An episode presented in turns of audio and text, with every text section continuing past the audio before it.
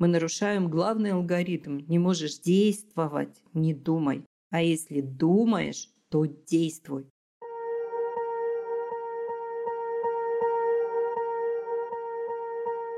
Всем привет! С вами подкаст «Не психуй». Автор контента подкаста – врач-педиатр, психиатр и психотерапевт Психотерапевтической лиги России Марина Витальевна Лазовская.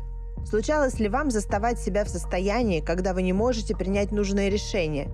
Из-за страха, например, и поэтому не делаете ничего, а фрустрация, недовольство ситуацией, раздражительность копятся, вылезая в самый неподходящий момент. Добро пожаловать! Вы побывали на сцепочной площадке или вне выборе.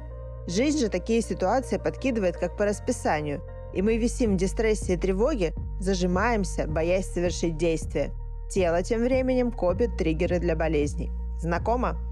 В новом эпизоде обсуждаем, почему телу все равно, выдуманная опасность или реальная. Рассмотрим примеры и применим алгоритмы. Алгоритмы описывают явления и помогают поставить их себе на службу. Конечно, если мы знаем, как это работает. Равнодушных к этой теме нет. Где можно узнать больше? Читайте статью о зависании в невыборе, а в ней готовые алгоритмы действий, то есть противоядие от тревоги и дистресса. Активная ссылка в описании этого выпуска. И приходите на наши живые трансляции в телеграм-канале «Не психуй» каждую среду в 10.00 московского времени. Трансляция – это наш оазис концентрированного внимания, спокойствия и устойчивого развития. У нас тема сегодня, ну, если ее крупными мазками начертить, то это зависание в невыборе. И я помню по себе, что когда я узнала про вот это свойство психики моей э, зависать в невыборе, само то, что это описано, и это не просто что-то, что происходит выдумано в моей голове, а это действительно свойственно практически всем, для меня было открытием. И следующим открытием стала вот ваша метафора про сцепочную площадку поезда Москва-Владивосток. Я просто себе это представила, и вот с тех пор это, ну, вот одна из таких опорных точек, от которых, мне кажется, я вот и пошла как-то дальше. Да, мы никогда не знаем, где какой нас поджидает инсайт. И вот это еще один аргумент в пользу того, что нам нужно максимально создавать вокруг себя плотный информационный поток, если мы начинаем что-то изучать. Ну, то есть, если мы начинаем учиться там, я не знаю, печь, готовить, нам нужно смотреть блогеров, видео, пробовать делать рецепты. Вот у художников это называется насмотренность очень правильно такое слово, что стиль художника, его уникальный стиль, он формируется не только благодаря его таланту, он формируется благодаря тому, что много-много раз видел, как что-то делают другие люди. Где-то технику подхватывал, где-то какие-то идеи, может быть, вдохновлялся.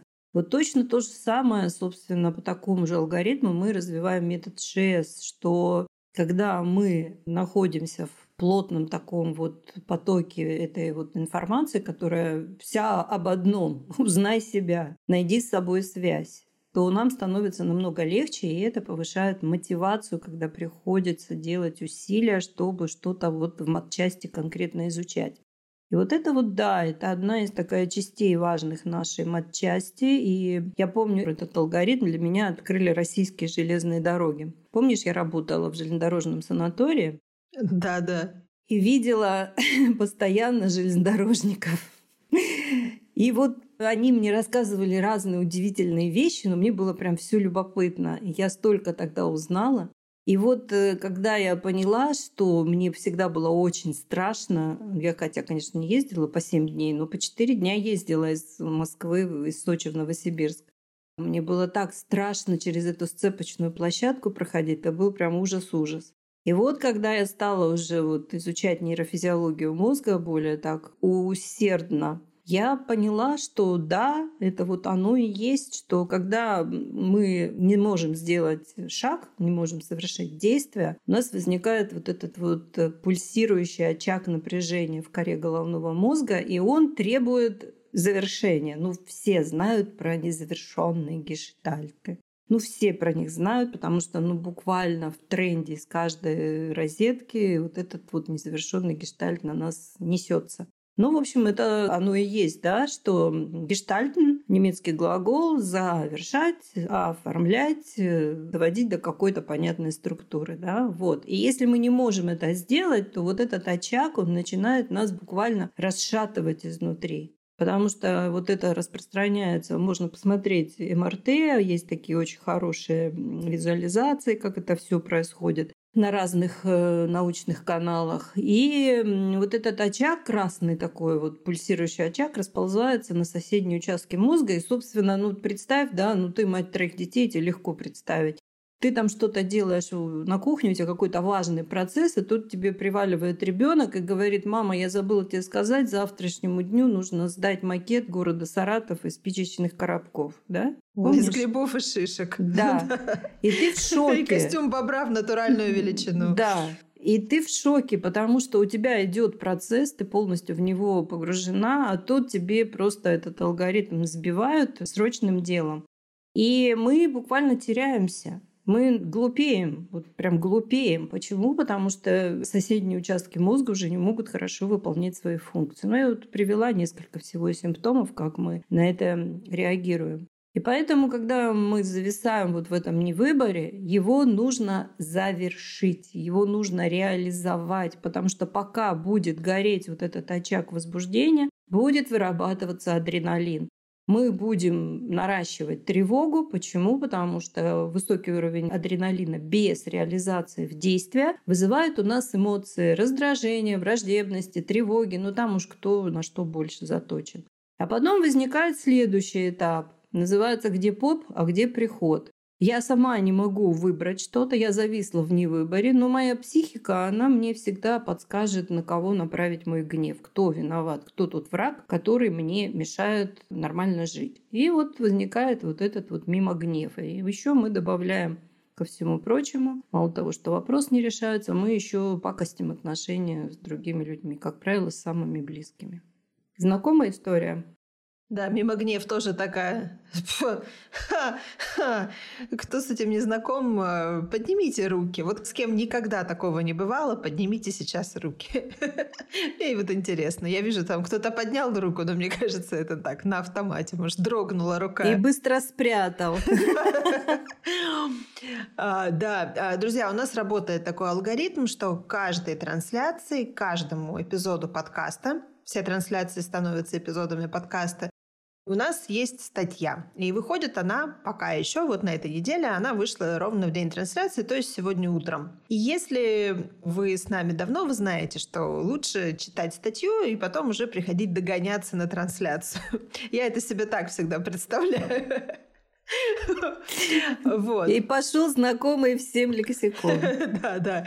А, а вот для тех, кто еще, допустим, не успел прочитать статью и, в принципе, может быть, еще пока не совсем у себя уложил, что вот такое ситуация не выбора, Марина Витальевна, приведите, пожалуйста, какой-нибудь, ну вот, пример ситуации, в которой человек оказался, и это и есть не выбор. Выбор стоит такой. Приведу просто такую метафору, притчу про лягушечку лягушечка попала в крынку с водой и не заметила, что крынка стоит на очаге, на огне. И ей там так тепло, она сидит, радуется. Потом теплее стало, ну, еще хорошо, еще лучше. А потом стало так, что лапки сварились, и выпрыгнуть уже не удалось.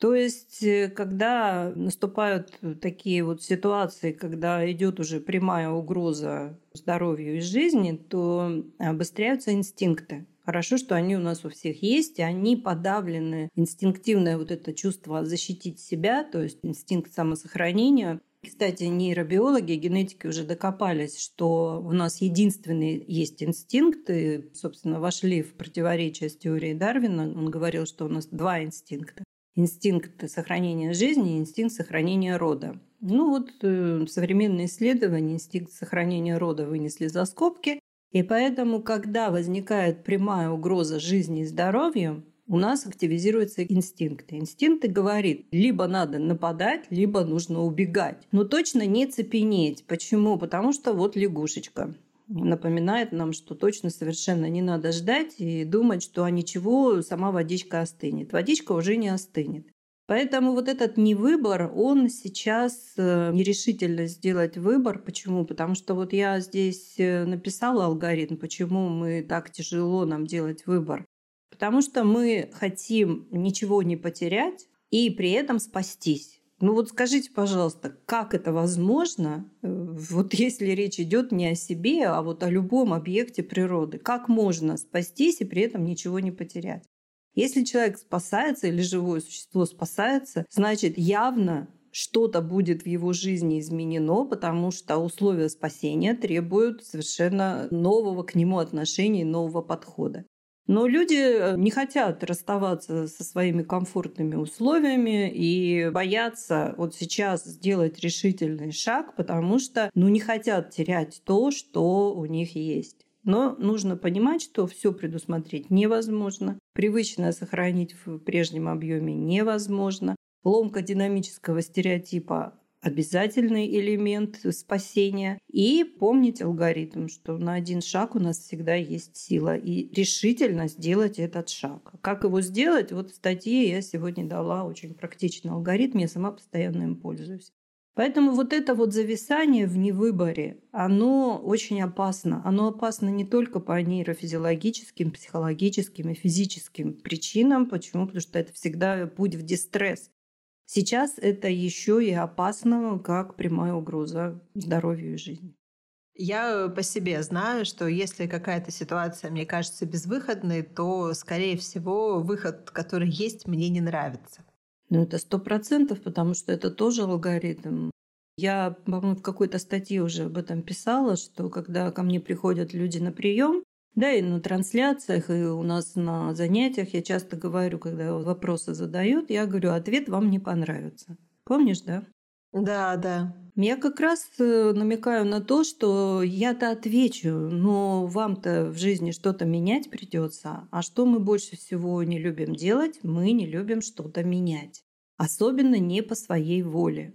У нас есть такая эгоцентричная субличность, которая считает, что жизнь – это концерт по заявкам, все вокруг должны, платить ни за что не надо, и все должны прогнуться. Вот у каждого из нас есть такая субличность. Она называется эгоцентричная субличность. Кто хочет разобраться, смотрите наш бестселлер, сериал «Я и мое эго» на канале YouTube. А если мы не умеем эту субличность контролировать, она нам вот как раз и создает вот такие цунг-цванги, безвыходные, как кажется, ситуации. А на самом деле в ситуации всегда есть выход. Ну, есть даже такая немножко брутальная шутка, даже если тебя сожрали, у тебя есть два выхода. Поэтому цунгцванги – это такая шахматная позиция, когда что бы человек ни делал, он проигрывает. В любом случае его состояние будет только ухудшаться. И чтобы не попадать в эти состояния, нужно вот учиться себя осознавать, свои мысли, чувства, эмоции, растождествляться с эмоциями и понимать, что выход есть всегда, просто он нам не нравится. А вот для того, чтобы сделать его удобоваримым, вот есть вот этот алгоритм в статье, когда вы предлагаете три варианта, а выбрать из трех один, понимая, что выбрать все равно придется, уже не отвертеться, иначе этот страх не пройти, иначе со сцепочной площадки не слезть то из трех вариантов вы уже добровольно, по своей воле выбираете один и уже действуете в соответствии с ним. Ну вот, кстати, про невыбор. У меня сегодня был э, смешнейший эпизод с младшим сыном. Он только проснулся, и я его спрашиваю, ты гречку какую будешь, сладкую или соленую? Он долго ныл, что не знает. Я говорю, давай, камень, ножницы, бумага, я побеждаю соленую, ты побеждаешь сладкую. Я никогда не побеждаю в камень, ножницы, бумага. Тут я в трех раундах его разделываю.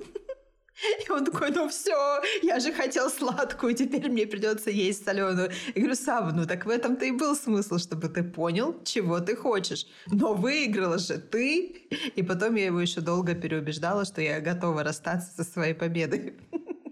Очень мудрое решение. И это тоже такой родительский алгоритм, что когда ребенку нужно приучать его к свободе выбора, Ему тоже нужно давать варианты, все три, которые устраивают родителей. Но у ребенка создается иллюзия, что он все-таки на что-то влияет, и поэтому у него все-таки не закрывается опция иметь собственное мнение и выбирать. Да, еще мне нравится, что каждый раз, когда вы пытаетесь сделать выбор на монетке, Отбрасывая монетку, вы уже точно знаете, какой стороной хотите, чтобы она упала. Это да, но наш друг и учитель Эйнштейн говорил, что Бог не играет в кости, чудес никаких не бывает, а если мы что-то воспринимаем как чудо, просто причина и следствие настолько далеко разнесены во времени и пространстве, что мы не видим их связи. Но тем не менее, и вывод какой? Что чем больше оставляешь точек своего присутствия в реальности, точек активности, активного внимания, любознательности, что-то изучать, чем-то интересоваться, с кем-то разговаривать, чем больше вот таких точек мы оставляем, тем быстрее и более часто плетется сеть, в которую ловятся все новые и новые возможности. Да? Ну вот представим человека пассивного, ленивого, плывущего по течению, вяло реагирующего на внешние импульсы. Ну, в общем, такой биологический вид э, человека. У него этих точек мало. Возможностей постоянно везде вокруг много. Если бы это было не так, не было бы гениальных научных э, прорывов или каких-то прорывов в искусстве и культуре. Но если сеть редкая, то есть точек мало, и сплести можно только вот редкую сеть, то эти возможности, они, собственно, мимо-то и проплывают. А когда у человека много точек оставлено, у него сеть плетется очень часто, и тогда возможности ловятся, ну вот буквально из воздуха постоянно. Ну, мне кажется, еще можно к этому же виду приписать, например, людей, которые живут э, по шаблонам, которые зажаты в тиски общественного мнения, и вот этого всего. У них тоже очень мало точек соприкосновения с реальностью. Реальность кажется опасной, проще делать по привычному, по понятному, пусть и не особенно интересному.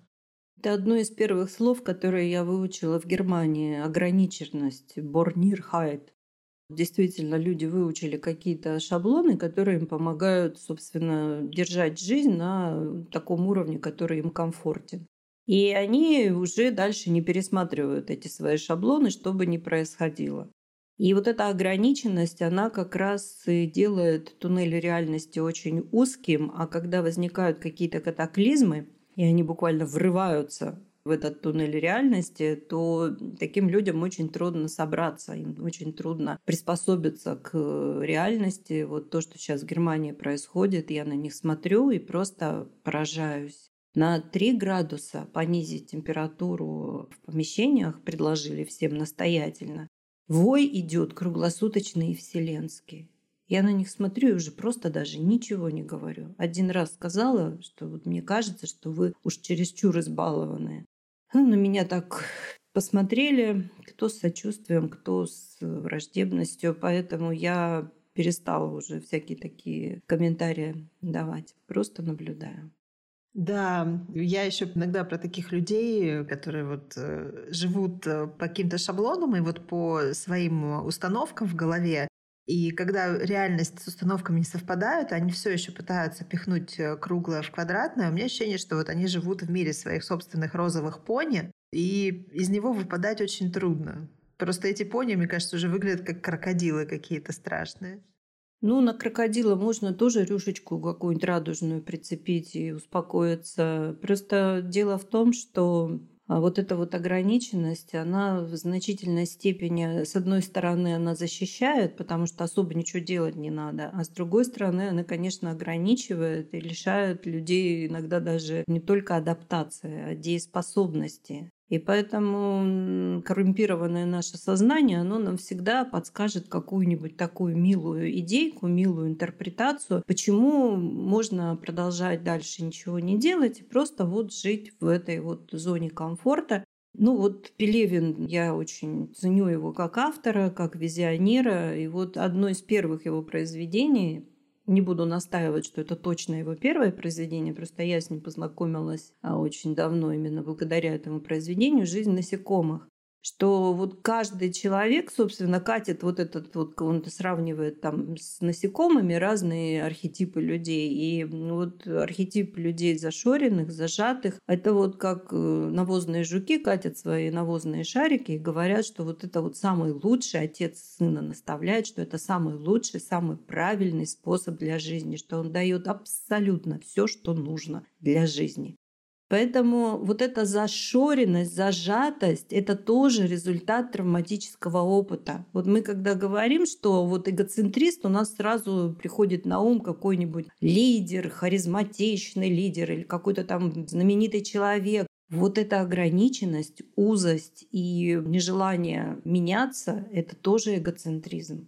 Потому что вот внутри этого навозного шарика все абсолютно на сто процентов настолько убеждения, верования и даже предрассудки мои самые лучшие, что они просто не спорят ни с кем. Но когда кто-то попадает в их систему, ой, не завидую я тому, кто попал в их систему.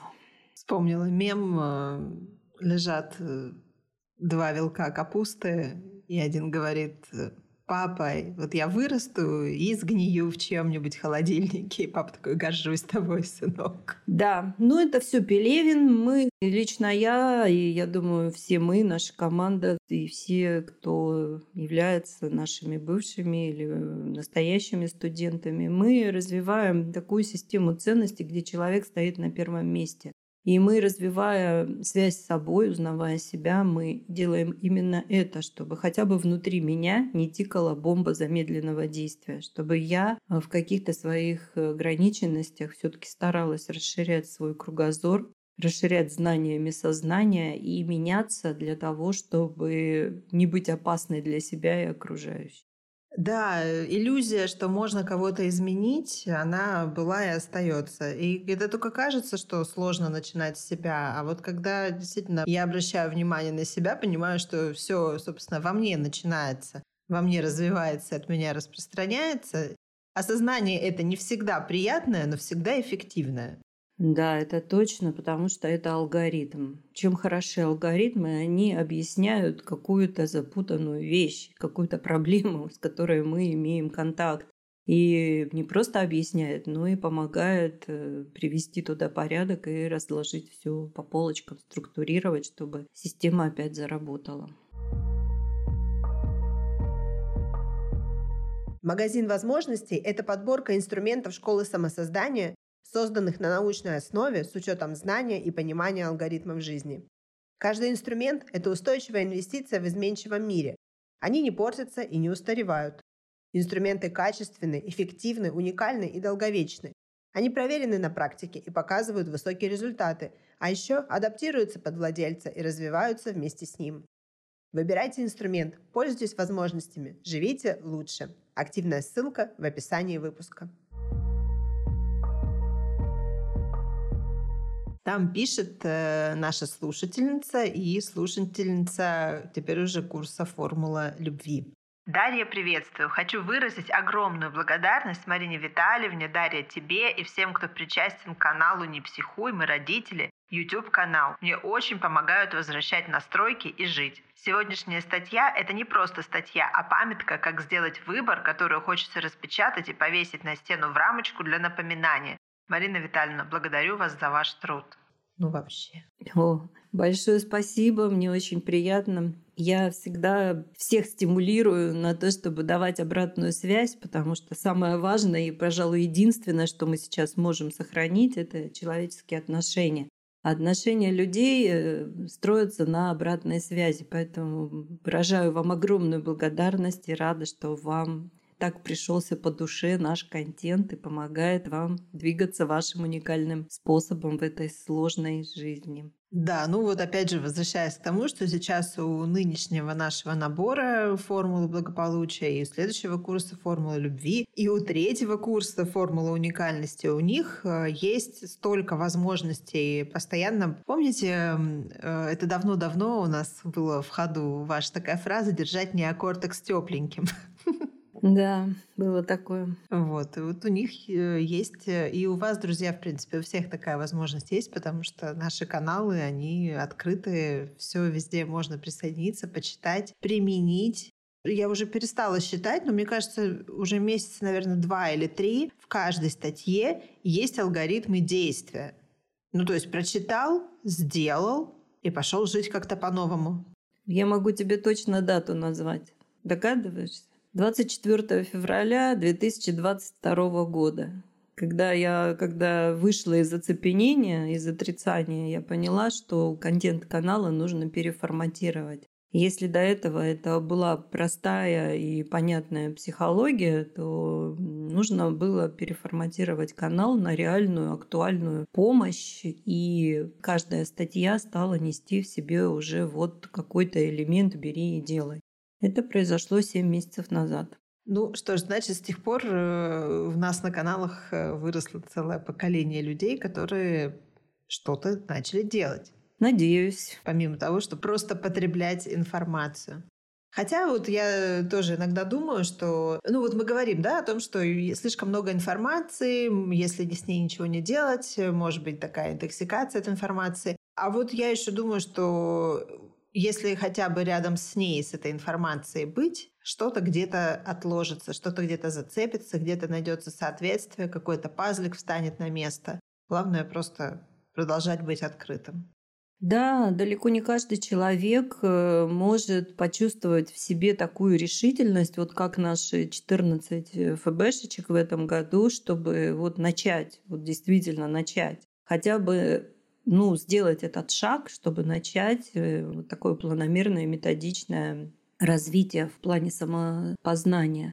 А сейчас люди, когда каждый день, просто каждый час уже, можно сказать, пирамида масла, вот если ее представить в виде мультяшного объекта, она буквально вот счищает себя людей, которые с таким трудом карабкались на седьмой этаж в пентхаус, где вот как раз саморазвитие, самореализация, самопознание. Вот эта пирамида буквально с себя стряхивает людей на самый нижний этаж, уровень биовыживания. И очень немногие люди сейчас способны почувствовать в себе такую силу и развить такую мотивацию, чтобы довериться мне, нам, нашему контенту и все-таки, все-таки развивать себя, потому что есть какое-то, может быть, даже у некоторых интуитивное чувство, что вот прямо сейчас мне это больше всего и нужно, потому что это поможет адаптироваться и поможет быть гибким и приспосабливаться намного быстрее к этим стремительно меняющимся условиям жизни. Ты права, что есть люди, которые, большинство таких, которые и как бы решительный шаг не делают, но и бросать совсем не хотят. И таких большинство, подчеркиваю, это всегда так было. Это не потому, что вот что-то там, какие-то мы необыкновенные. Так всегда было. 95% людей — это и имитаторы, 5% — это инициаторы. Вот исследователи, которые проводили исторический скрин всех э, ну, доступных для анализа артефактов разных цивилизаций, разных наций, разных государственных структур, они везде видели одно и то же. И вот вывели такую формулу. 5% инициаторов, 95 имитаторов. Несмотря на такую обидность какую-то формулировок, если отвлечься от коннотаций всяких ассоциаций, то можно увидеть, что это действительно так. 5% людей имеют силу менять мир, они его меняют. 95% людей сначала дико этому сопротивляются, а потом принимают как должное. У нас у всех же есть сейчас смартфоны, да? А чего стоило Стиву Джобсу доказать, через что он прошел, бедняга, рак себе даже заработал, через что он прошел, чтобы доказать всему миру, что его идея не просто реальна, а что она уже может начать воплощаться. И вот так совсем, всегда, везде. Ну вот по поводу имитаторов и инициаторов, мне очень нравится в английском языке выражение «fake it till you make it». Имитируй, пока не начнет получаться. Да, мы это знаем, алгоритм джазовых метров. Новички спрашивают, мэтр, научите меня джазу, я хочу быть тоже богом джаза. Как мне это сделать? Они отвечают, имитируй, пока не начнет получаться. Да, поэтому можно пока карго-культ такой себе какой-то сделать. У меня всегда, и, и у самой раньше это вызывало много вопросов, и сейчас э, периодически, да, довольно часто это тоже в разговорах всплывает, что многие не понимают различия страха и тревоги. У нас был на эту тему эпизод подкаста «Не психуй», где-то вот в самом начале, по-моему, в первом сезоне можно поискать. А вот непонимание различия страха и тревоги, оно ведь тоже влияет на невыбор напрямую влияет прямая корреляция. Я поэтому в статью внесла вот подробности здесь, здесь это активная ссылка. И вот там как раз эта табличка, ее 375 версия, потому что я постоянно везде об этом пишу. как отличать э, страх от тревоги, а стыд от вины. А опять же, это связано с иллюзиями, с когнитивными иллюзиями, потому что страх и стыд – это абсолютно реальные вещи, которые заставляют нас меняться. А тревога и вина – это эмоциональные фантомы, когнитивные искажения, которые заставляют нас сохранять пассивность и держат нас вот в невыборе в том числе лишают нас сил, загоняют в дистресс, лишают здоровья, ну, в общем, дальше по списку. Поэтому я вот прямо написала, я редко это делаю, но все-таки пришлось, потому что это вот сейчас это must have, вот реально. Обязательно пройдите по ссылке, сделайте себе эту табличку, сделайте алгоритм, и вы начнете видеть разницу между страхом и тревогой, и вам будет легче выводить себя вот из этих тревожных трансов. Легче потому что вы увидите разницу. Но это возможно только если вы сделаете вот эти вот действия, пройдете по алгоритму. А вот э, всякие психосоматические болезни, это же тоже про ситуации не выбора. Конечно. Психосоматика – это воздействие психики на сому. Сома – это тело. Ну, все знают все болезни от нервов, но дальше, как правило, идти не хотят. Поэтому видео, которое вышло на канале «Мы родители. Миссия выполнима», как раз посвящено вот этим аспектам. И э, психосоматика – это вот именно реакция тела на то, что творится в психике. А самое страшное, что может твориться в психике, вот та пакость, которую мы себе устраиваем, в отличие от всех других высших животных, мы держим в себе вот этот стресс. Мы о нем думаем мы нарушаем главный алгоритм. Не можешь действовать, не думай. А если думаешь, то действуй. Превращай возбуждение в реализацию. Это иногда бывает чертовски трудно. Это всегда трудно, это не должно быть легко, потому что нас с детства воспитывали в системе нарушенных алгоритмов. Мы для чего сейчас алгоритмы восстанавливаем? Если бы они были у всех в порядке, зачем бы было это нужно? Мы все воспитаны в системе невежества. Невежество – это именно непонимание, как мы устроены, отсутствие элементарных знаний и нарушение алгоритмов, которые тысячелетиями были селекционным путем выведены на тысячах, десятках и сотнях тысяч поколений людей. Поэтому мы сами держим себя вот в этом стрессе, который потом превращается в дистресс, именно потому что не можем управлять тем, что происходит в нашей собственной черепной коробке.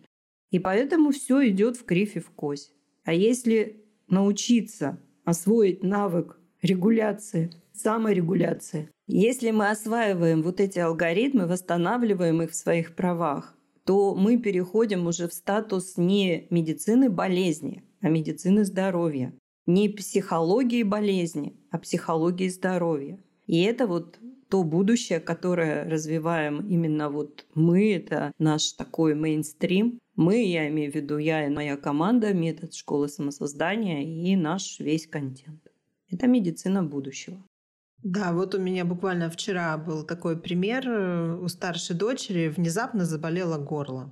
Причем вот прям сильно, больно. Ну, естественно, применили все необходимое, прополоскали, поделали гимнастику. Ну, тоже как подростку скажешь, э, что-то в формате шутки так ей сказать. Говорю, вот это по ну ладно, ладно, хорошо, пойду по делу. И я ей говорю, подумай, что ты кому не досказала, что у тебя горло заболело.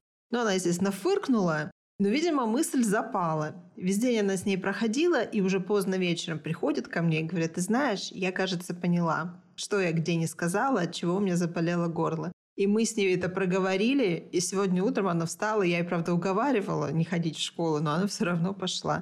Горло уже не болело. Бинго! Дарья, давай зачетку, ты мудрая мать. Да, я сама себе звезду повесила мысленно за это на грудь. Мудрая, грамотная, образованная, в лучших традициях холистической медицины мать. Молодец, горжусь тобой вообще. Прям радуюсь сейчас. Спасибо. Бабушка мне в таких случаях давала банку. Поскольку с обсценной лексикой я была знакома с раннего детства, она мне давала банку, говорила, иди в ванну, и матерись в банку. Матерись прямо, самыми страшными словами матерись. И выйдет из тебя вся эта гадость, и станет тебе легче. Потом рот прополощи, а воду выли. Работает. Класс, отличный способ. Что-то я про него подзабыла. Надо тоже такую банку хотя бы себе завести. Я горжусь дочерью. Соответственно, если передавать эту эстафету дальше, она не пропустила это, она подумала, даже если сначала ей эта мысль там была не близка, и все это она так... Я, говорит, эту вашу эзотерику не понимаю. Говорю, Соня, это не эзотерика никакая. Где-то она у себя это погоняла, погоняла и вот выдала. Ну, это вообще-то никакая не эзотерика. Я везде подчеркиваю, что если я и привожу какие-то данные вот из эзотерики, я всегда об этом говорю, что это пока не проверено наукой. Но вся наука, вообще-то говоря, вышла из эзотерики. Если уж и физика и математика вышли из астрологии, ну, то что говорить вообще? Поэтому это не эзотерика. Лор-гимнастика, наша знаменитая звезда, она вообще-то была выведена Ленинградским институтом педиатрии. Мне просто очень повезло, что я ее очень рано, давным-давно нашла и стала вот всем ее рекомендовать. И то, что когда мы не можем, вот кашель, да, это быстрый выдох через рот, но почему он происходит? Потому что у нас блокируются мышцы, которые не дали нам высказать какие-то гневные слова. Поэтому, да, это все имеет место быть, доктор. Ну вот, в общем, на канале «Мы родители» смотрите это видео, я там все подробно рассказываю, как мне повезло познакомиться с доктором Рудигером Дальки, отцом-основателем психосоматической медицины, кто такой доктор Хаммер, и, в общем, смотрите и радуйтесь, что есть возможность такие вещи знать. Благодарю вас, друзья. Дарья, благодарю тебя за трансляцию. Еще раз хочу выразить тебе гордость тобою, как разумной, мудрой матерью. Горжусь вами и внучкой, и тобой. И благодарю всех, кто сегодня был с нами. Друзья, помните, что даже каждый день, который, кажется, готов у нас отнять абсолютно все, не верьте. У нас невозможно, пока мы живы, отнять нас самих. Поэтому мы очень многое можем сделать для себя и для самых близких и любимых людей. Берегите себя и будьте здоровы. Спасибо, Марина Витальевна, за позитив, за действительно улучшившееся с начала трансляции настроение и за такой глубокий, безопасный дайвинг в очень трудные и местами опасные темы. До новых встреч, друзья. Спасибо всем. До свидания. До свидания. Подписывайтесь на нас на удобных вам подкаст-платформах. Ставьте сердечки и звезды, пишите комментарии. Так о нашем проекте узнает еще больше человек, а значит людей, которые понимают друг друга, тоже станет больше.